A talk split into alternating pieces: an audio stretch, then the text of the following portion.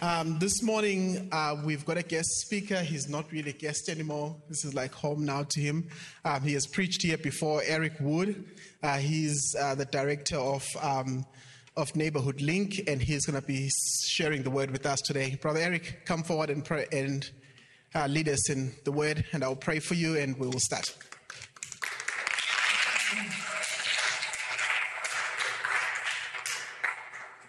Lord, I thank you for Eric.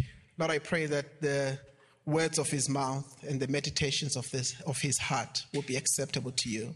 I pray, Lord, that you speak through him, that your word will come in power and authority with signs and wonders following it. We thank you and we trust you in Jesus' name. Amen. So if I'm long winded, God bless you. I've got a mic. Um, we'll be in John 13.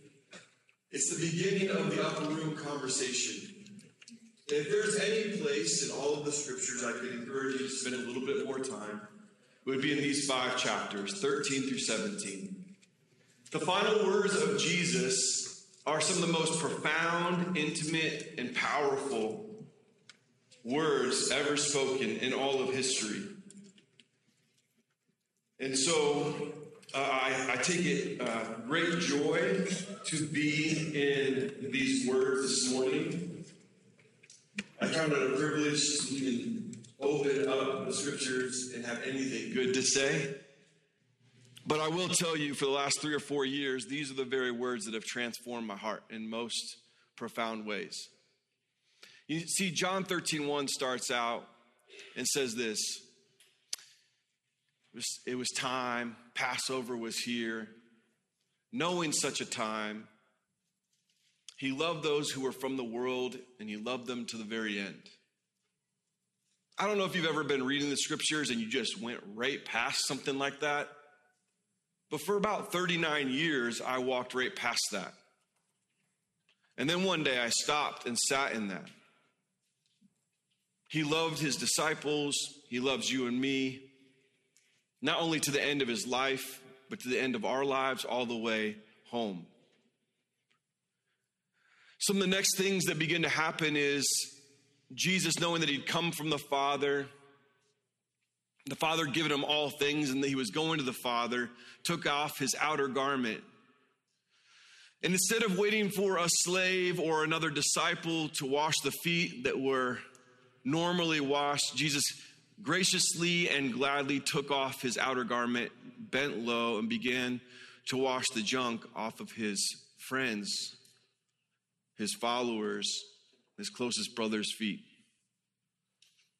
That's the beginning of the last words of Jesus with his friends. Then he says, I need you to do this too. This is what it looks like to be one of my followers. And then he says, One of y'all are going to dip on me and turn me in. Everybody's confused. Everybody's freaking out. And he told Judas to go do what he was going to do. The rest of the disciples were still naive to what was really going on. Is he going to go take care of the money, buy some food, or give it away to the poor? No one knew that he was about to trade, trade in his soul for the life of Jesus. It says here in John 13, 31, when he had gone out, Jesus said, Now is the Son of Man glorified, and God is glorified in him. It's time to display God's splendor. If God is glorified in him, God will also glorify himself and glorify him at once. Verse 33 My little children, yet a little while I am with you. You will seek me, and just as I have said to the Jews, so now I say to you, where I'm going, you cannot come. Now, very interesting in those first three lines, one of the first parts of 31 says, Now when he had gone out.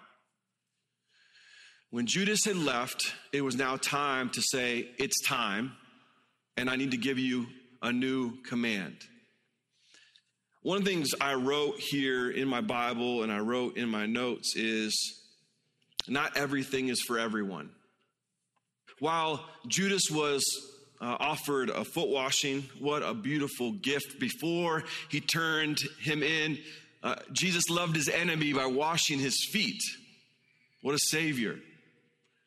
Before he turned him in, he gave him communion. Hey, this is my blood. This is my body given for you.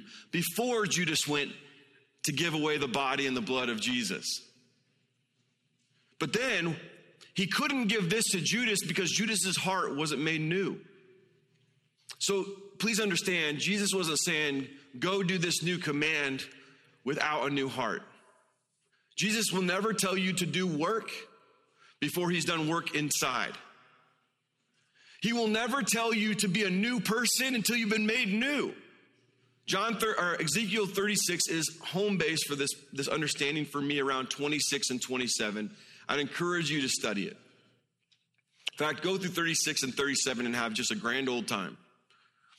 But in 36, when, when the world had, uh, the nations had heard and recognized that uh, these followers of God were a mess, and God then speaks and says, Hey, you guys have messed my name up to the nations. You've, you've really displayed a poor view of who, who I am. We may be there again. Would we agree? Generally speaking, not everyone, not everywhere, but in a lot of ways, we have not put on a great display of the grandeur of Jesus. He says, I'm going to fix this, God speaking to Ezekiel, to the people. I'm going to fix this. And how I'm going to fix it is I'm going to cleanse you from all of your idols and your filth. That's his answer to our bustedness, to our lack of display. I'm going to give you a new heart. I'm going to take out your old heart. I'm going to put my spirit inside of you. Check this out. I'm going to cause you to obey my statutes. I'll be your God, you'll be my people, and we'll rebuild the city.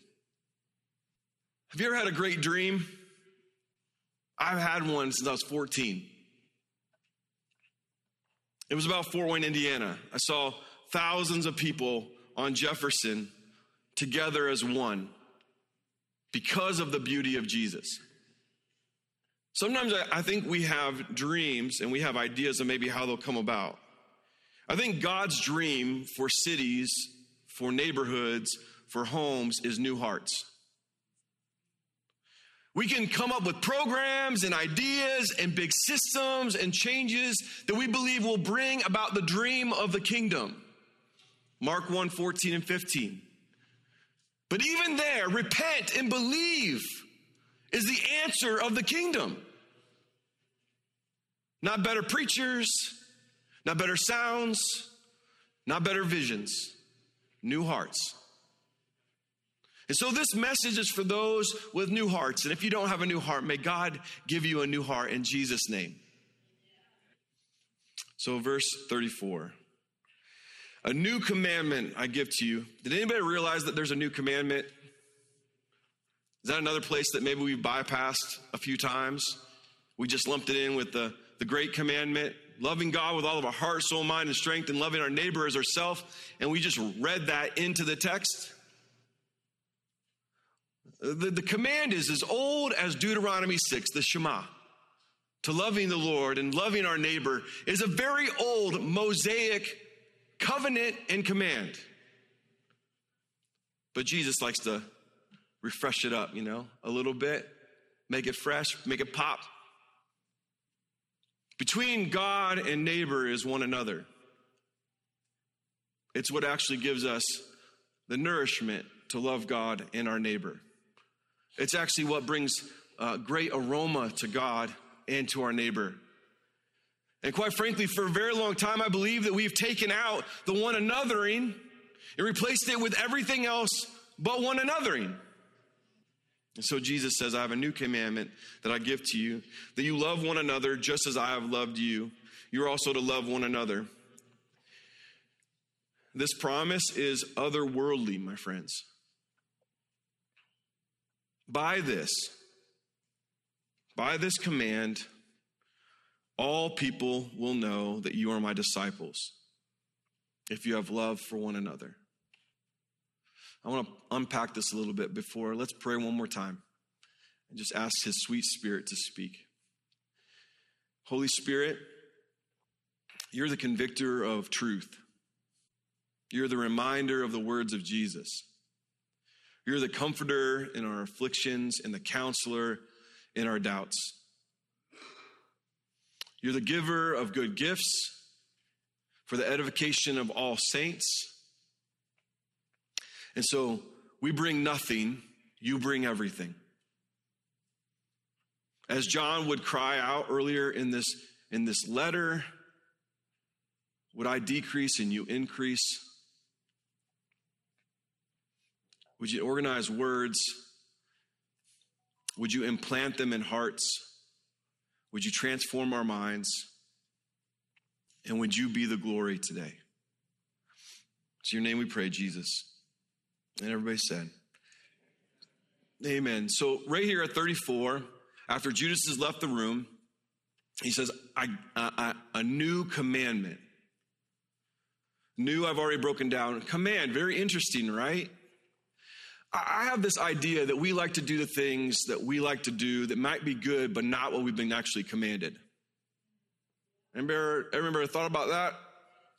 We like to do all these things that we call Christian, but they're not the actual ones that he asked us to do. That's sad. You, what a savior. You're so wonderful, but I'm going to do it how I want to do it. I'm going to be about what I want to be about. I'm going to do my brand of Christianity. That is, that's Ericianity. I don't even know if you can make that up. Like Ericianity? You know? Doesn't sound great. Not a real flow off the tongue. Don't put it in the dictionary. This command is old and new. There's a new aim and a new application, and it's from our Savior's very lips for his very people. The next word he says, I give to you. This word is used loads of times, 365 times actually in the word of in the way of give. Um, but here's what I would say. Whatever the Lord gives is a gift. He's giving a gift through a command. A gift through a command. Just as uh, Sabbath wasn't made, uh, man wasn't made for Sabbath, Sabbath has been made for man. Loving one another was a gift for the church. Now, interesting, with Sabbath, for me, I was able to find a way to play with the scriptures to say, Jesus is my rest. Absolutely true. And then not take any rest. So then I ended up not running well. Hashtag run hard, rest well. Additionally, I didn't realize what a gift one anothering was to me and to us. So take this, this command as a gift. A gift for you, a gift for each other. But then he says one another. And so what does that actually mean? Well, let's let's frame this in a few ways real quick. One, the, the great command is loving God with all of our heart, soul, mind, strength in an undivided way. He doesn't want our heart, our soul, our mind, or our strength to be divided, to be bifurcated, to be two different people, to be who you are, where you are, holistically. That's the dream of God for you and me. Uh, as uh, Pete Scazzero and Rich Villodas would say, what's behind the, you know, the, the top of the surface of the water, below, the bottom of the iceberg? I want all of that to be all of Jesus's, not just the very tip that everybody sees right? A lot of times in church, I don't believe that necessarily here, but we give people the tip of our life, but not the substance of our life. And there's a disconnect there. We give them one piece, but not the whole part. So, loving God in an undivided way because He first loved us. Neighboring, which is the second part of the Great Command. I like to talk about neighboring I like wearing neighboring. My son likes to wear the same shirt today. I love embarrassing him. But neighboring, it's loving as loving someone as if it was me. Loving someone as if it was me without expectation. Loving my neighbor is loving them like it was me without expectation. The way I can frame that is somebody will say, Man, I'm totally about serving my neighbor. Then they go somewhere and the people are sitting on the couch. And they're like, I ain't about serving lazy people. I was like, Where did Jesus meet you? Were you working hard? Or did he come and find you when you were a wreck on the side of the road? When you were lazy, when you didn't have all the answers, when your heart was cracked and your back was broke, that's when Jesus met you. So loving someone if it, as if it was me without expectation. It's been one of my favorite parts of life. But one another is in light of the love of God. I'm now in a relationship with brothers and sisters where I give and receive. The expectation of one another is that I give to you and you, you receive it, and then you give to me and I receive it. Very few relationships in life are like that.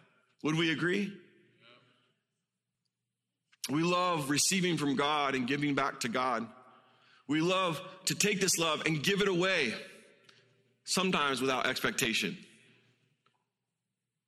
But rarely are we in relationships where we're giving and receiving in a way that is this divine dance, this reciprocal dance, both valves on, not where I have the giving valve on and you have the receiving valve on, but we have both valves on and accessible to each other. I get to enjoy that with Kevin. I get to enjoy that with my wife. I get to enjoy that with my kids. I get to, to, enjoy that with a handful of friends. And I'm learning to practice this both valve on, in and out, in and out. But I love the way that Jesus frames this.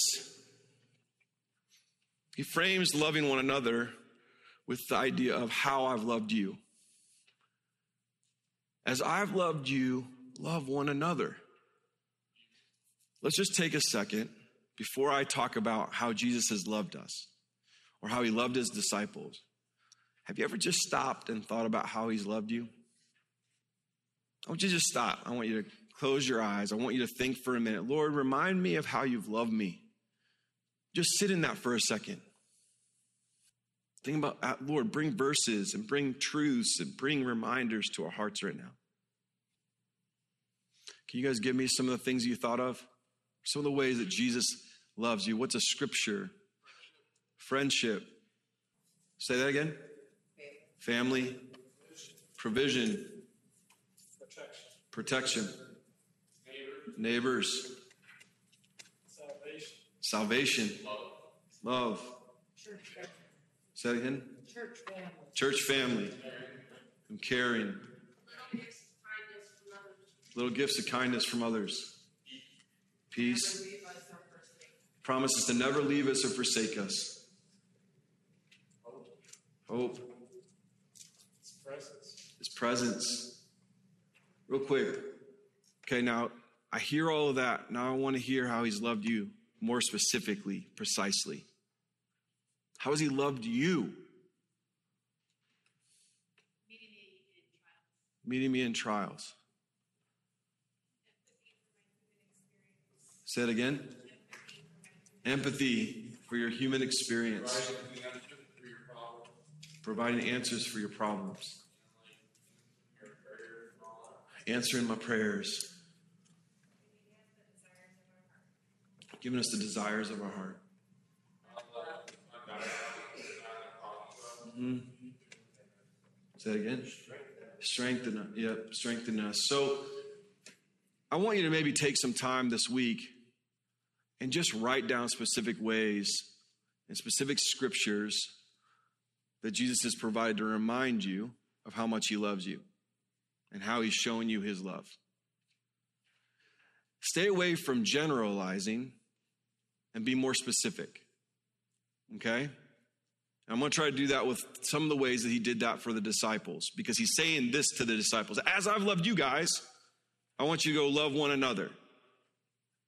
There should be stories of his love in my life.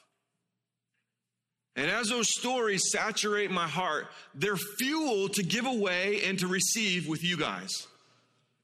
Because I think one another is supposed to happen in a few places. One, one on one and small groups in the local church, the body of believers assembling on a Sunday or throughout the week, and then in the global church. I think we're supposed to make a beautiful mosaic as you look at all of this stained glass that testifies to the beauty that's one another in, in small relationships, in local bodies, and in the global church. It's supposed to put on a display for the world.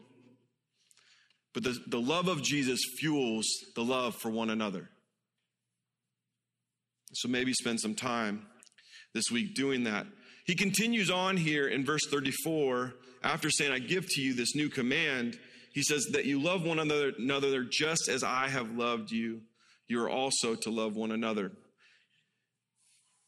Paul would say later on in the scriptures that, you know, people were kind of getting bored with his sermons. You guys ever got bored with sermons? Somebody just says the same thing over and over again? It's all right. You can say yes. You can say you're bored right now. It's fine. I'm game for it. But here's the reality a lot of times, a lot of times, the simple things need to be repeated. He would say, You guys want some meat, but I need to keep giving you milk. It's good for you for me to repeat myself. My friends, the, eh, the, simple, basic commands of Jesus are what we're lacking. Why do we want to move on to meat? I find more people in coffee shops and in homes arguing about secondary and tertiary theologies than living the life of Jesus. That is crazy. We're sitting there talking about end times and who's right. And I'm like, he's coming again. The same way he left, he's coming back. Acts 1:11. That's all I got for you. We're talking about if you're always saved, you can't get saved. Man, stay close to Jesus and you, you abide in him, you bear fruit for his glory. Like we're playing. But then we don't got no time for one another because we're beating each other. And the world looks on. Listen, please, before I get into this, the world looks on and goes, jokers, gamers. We spend a lot of time telling the world how to behave and not responding to Jesus when he's called us to. We're judging them, but I think judgment starts in the house of God. We're telling them how to live. We haven't learned to crawl. We're preaching sermons to the politicians and the government officials and the leaders of other entities. Meanwhile, we're playing games. I have an idea. Why don't we just be faithful to the simple commands of Jesus and see what happens? So, if you're a note taker, I would like to give you a handful of ways that Jesus practically loved the disciples. And then maybe talk about how he's been gracious to me. And in John 1:47, as he's calling disciples, it's interesting how Jesus looked for and encouraged the strengths of his new disciples. Nathanael was found with this integrity of heart. And that's how he called him. Look at this man full of integrity. One anothering sometimes looks like looking for ways to encourage brothers and sisters or to receive encouragement from one another. Jesus didn't walk up like, hey, homies, you're the worst. Look at all your flaws and your failures and your holes and your cracks. He looked up on him and he said, Man, there's a, there's a guy full of character. Interesting, he wasn't born again yet. Two, Jesus is patient with their sin. That seems like another part of one anothering. Being patient with, with each other's sin. Man, I can't tell you how ridiculous it is that we want people on a fast track to maturity. Ray Ortlund says the gospel plus safety equals uh, with time. the gospel, excuse me, the gospel produces a place that's safe and gives you time to grow at your own pace. Where there's a good gospel, a Jesus gospel, there is safety to be a mess and not be okay, and there's time to grow. It's not 12 weeks to become a disciple of Jesus, it's a life. So being patient with each other's sin as we wrestle and as we struggle. I can't tell you as a, a pastor, uh, being a pastor as a young man, I just longed for patience. that I wasn't perfect, that I hadn't arrived, that I didn't have all the answers, even when I thought I did. I just needed people to be patient with me. Not to beat me, not to, to try to like force me to grow into a 50 year old man at 29, but just to give me space to grow in the likeness and the love of Jesus. We all need that time. Jesus gave his disciples that time. It's how he loved them. He exemplified servanthood and friendship. Have you ever been waiting for a friend to do what you you know you should have done first? Like I ain't gonna do it until they do it for me. Loving one another like looks like serving first. Going low first. Jesus is the last one that should have been on the ground with the filth of their feet. One another looks like serving from the bottom up and going first as the last. When Jesus is teaching truth, and he, he takes time to explain it when they don't understand. We all, if we've been parents, know of the moments where we've been impatient in our children's lack of understanding. We actually took time to explain the text and what he was teaching and the parables that they didn't get. I can give you all the references for these later if you, if you want them, I'll send this to you. Probably one of the bigger ones. Jesus stays close to them while spurring them on in their faith. Peter is stumbling, trying to walk on water. And a lot of time where they're in the bottom of the boat and the storms are going crazy. Jesus like, I'm right here, guys. I'm with you in this. Sometimes, like in the midst of trial and tribulation, the valleys, we don't need answers, right? We're not necessarily looking for answers, just looking for someone to be with us. Uh, Christians in the West are notorious for having answers for moments we shouldn't have them in. It's like you're suffering, and they're like, I can tell you what to do. Two plus two equals dumb. It's like, no, just, just shoulder up with me, mourn with me, weep with me, hold me. You don't have to have answers. Sometimes the answer is presence. And then there'll be a moment to speak words of wisdom. But there's a reason why James 1 says, listen first. Listen first. Be slow to anger, slow to speak. Listen first so you can love best. It's my new life mantra that I have not learned. Should get it tattooed on both wrists, both hands, and the back of my eyeballs, and then maybe on the inside of my lips.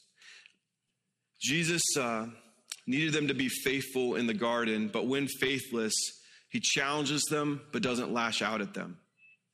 Like he needed them to stay up with him. Hey, guys, just stay up with me. Stay up with me. It wasn't there that he's like, you didn't stay up, I'm done.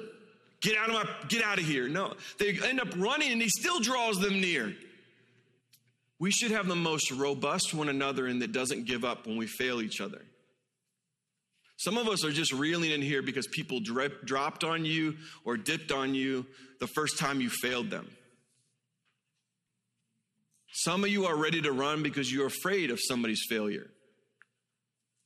But one another in looks like staying close, staying present, staying current, and not dipping on people when they fail. When everybody shows up to arrest Jesus, the easy way out for Jesus is to pull out swords and call legions of angels, right? But he didn't take the easy way out. I can tell you, it feels like in relationship, a lot of people take the easy way out, which is actually the way of immaturity. Maturity looks like waiting through the difficult moments with each other and growing through that. I'll never forget, I was a young pastor. It's I'm doing a whole thing with Pete Scazzero's Church, emotionally healthy uh, uh, discipleship, and guilt and loss is one side of my page. I'm five pages in to guilt and loss. You know that 99% of that is from pastoring. I'm being honest with you. 99% of what I've written down is from being in the role of pastor. One of those, one of those is I took over the church in the midst of a hard season with a friend. And The church went from hundreds down to 70 in six months. And I was left holding it all. Like, buh. Now that's not true. There's someone that held it. It's his church, it's not mine. But that's what I felt like.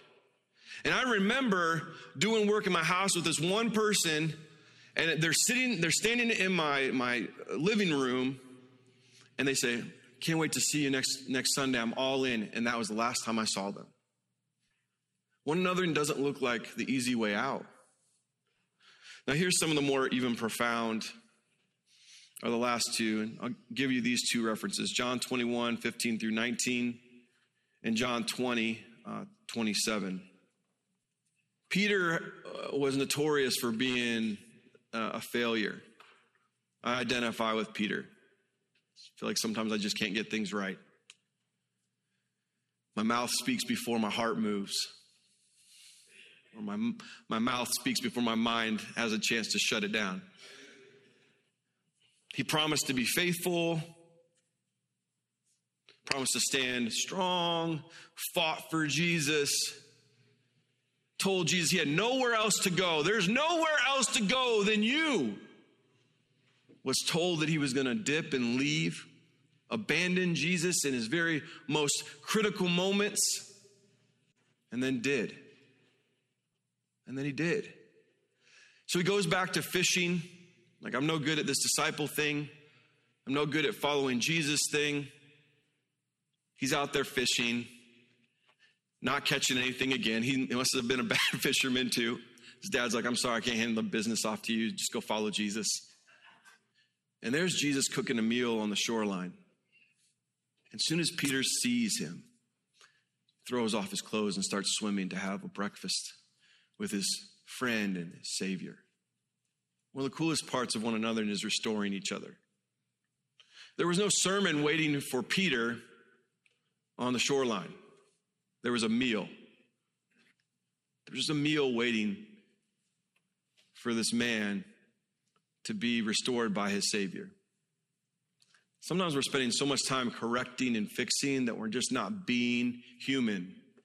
I was out uh, at a lawn mowing with um, some new folks that never done this stuff before the other day. And as we're out there mowing, one of my friends comes out. This family has had a, a, a wife shot and killed. A mom died two months later. Another cousin died. And then one of the more recent shootings was another family death. So, four in one year. And these three folks had never been on the southeast side of Fort Wayne or in maybe spaces that were like this. And so one of the guys comes out and he's, he's sharing his story and he's talking, and we're just going back and forth, and it's just beautiful. Front yard conversation. Some of the best conversations in my life have been in a front yard on a front porch. Just being human. I said, What do you think about this, my friend? And she goes, I'm not really good at shallow talk. I know like nonprofit stuff is like shallow. I'm like, preach. And, uh, you know, she's like, I'm not really good at shallow relationships or shallow conversation. She doesn't know Jesus. She goes, I just want to be human. Sometimes we need to get all this stuff out of the way to just be human with each other. God became fully man as he was perfectly God. Lastly, you got Thomas. Thomas was that guy that's always on the sidelines, being like, I don't know, man glass half full kind of guy or half empty, excuse me. You ever have those people? Nothing will ever work. Some of that's, you know, pessimism, cynicism. Some of that is a gift set. It's looking at something from a different angle. But here, he didn't believe Jesus was raised from the grave in John chapter 20, verse 27. Now, if I was Jesus, I would have came and be like, yo, bro, Real deal's here, man. I would come in in just like spectacular fashion, like a windstorm, jumped in, like, what now? He kind of did that. He walked through a wall, but gently then goes, hey, man, check these wounds out. Go ahead. I know you've been telling everybody that I'm not, I'm not alive, but I am, and I'm here. And in the midst of his doubt, he met, he met Thomas in the midst of that very doubt. I have to tell you, if you're doubting here today, much like Thomas, you're in good company. What I would encourage you to do is to take them to Jesus and let him remind you of who he is. And he'll lead your heart to worship again. There's 59 one another's in the New Testament. It's one of the most important pieces and parts of all of Scripture that ties everything back together. But what Jesus says here in verse 35 is probably, in my estimation, I would define as the best evangelism for the world. I really believe that. The best evangelism for the world is one anothering.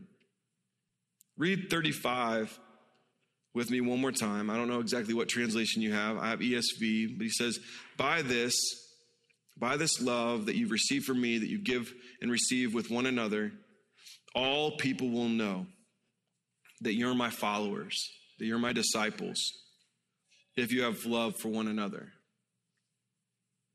Have you ever just sat on that and thought about that? What a promise, my friends. What a promise today that our Savior would say, if you would love one another, the whole world will know you're my people. I wonder if some of, of what we're known for, it gets in the way of them knowing Jesus. I think that's probably an accurate statement, right? Well, real quick, I've been following Jesus since I was a little kid. I just want to give you a few snapshots of my life. When I was three, this is me being like full life. I'll give you three snapshots. When I was three, um, I can remember laying in bed at night with dark shapes running all through my room and being scared out of my mind. And at three, I learned uh, the only name that would satisfy was Jesus. And so I would lay there in bed at night and say his name until I woke up the next day. And still to this day, when I'm afraid, there's only, only one name. When I was 14, I was on a mission trip, much like these youth went, down to Darien, Georgia. And I just loved serving people. My dad loved serving people. It's like in the line, but man, I really loved being with people. And we get down there, and this woman, uh, she was 83 years old. Her husband had passed two weeks before we got there, and uh, we were supposed to build him a ramp. And so I was pretty confused. Like, what's this going to be like? She's going to be grieving. I don't know what to do with that. And she answered the door with a smile and stories of Jesus. And for a week, she just told us over and over again how good he is and stories of the beauty of her marriage. And I remember leaving that place saying, Lord, whatever you want from me for the rest of my life is yours. I would like to just share in the joy that I saw my friend have while she made peanut butter and jelly sandwiches for us for a week. Drove home in a van, probably not as safe as the van you guys just took on that trip. And I said, whatever. And I remember being called to be a pastor as a little 14 year old kid. Now, since 14 to 43, there has been miracles and stories and a wife of 21 years and kids that are now on their way to getting married. Uh, you know, one of them getting married next Friday. And I'm going to walk her down and do the ceremony. So there's going to be tears for days. You know, Elijah, our one son will be there. Our other son, Lou, will be up there.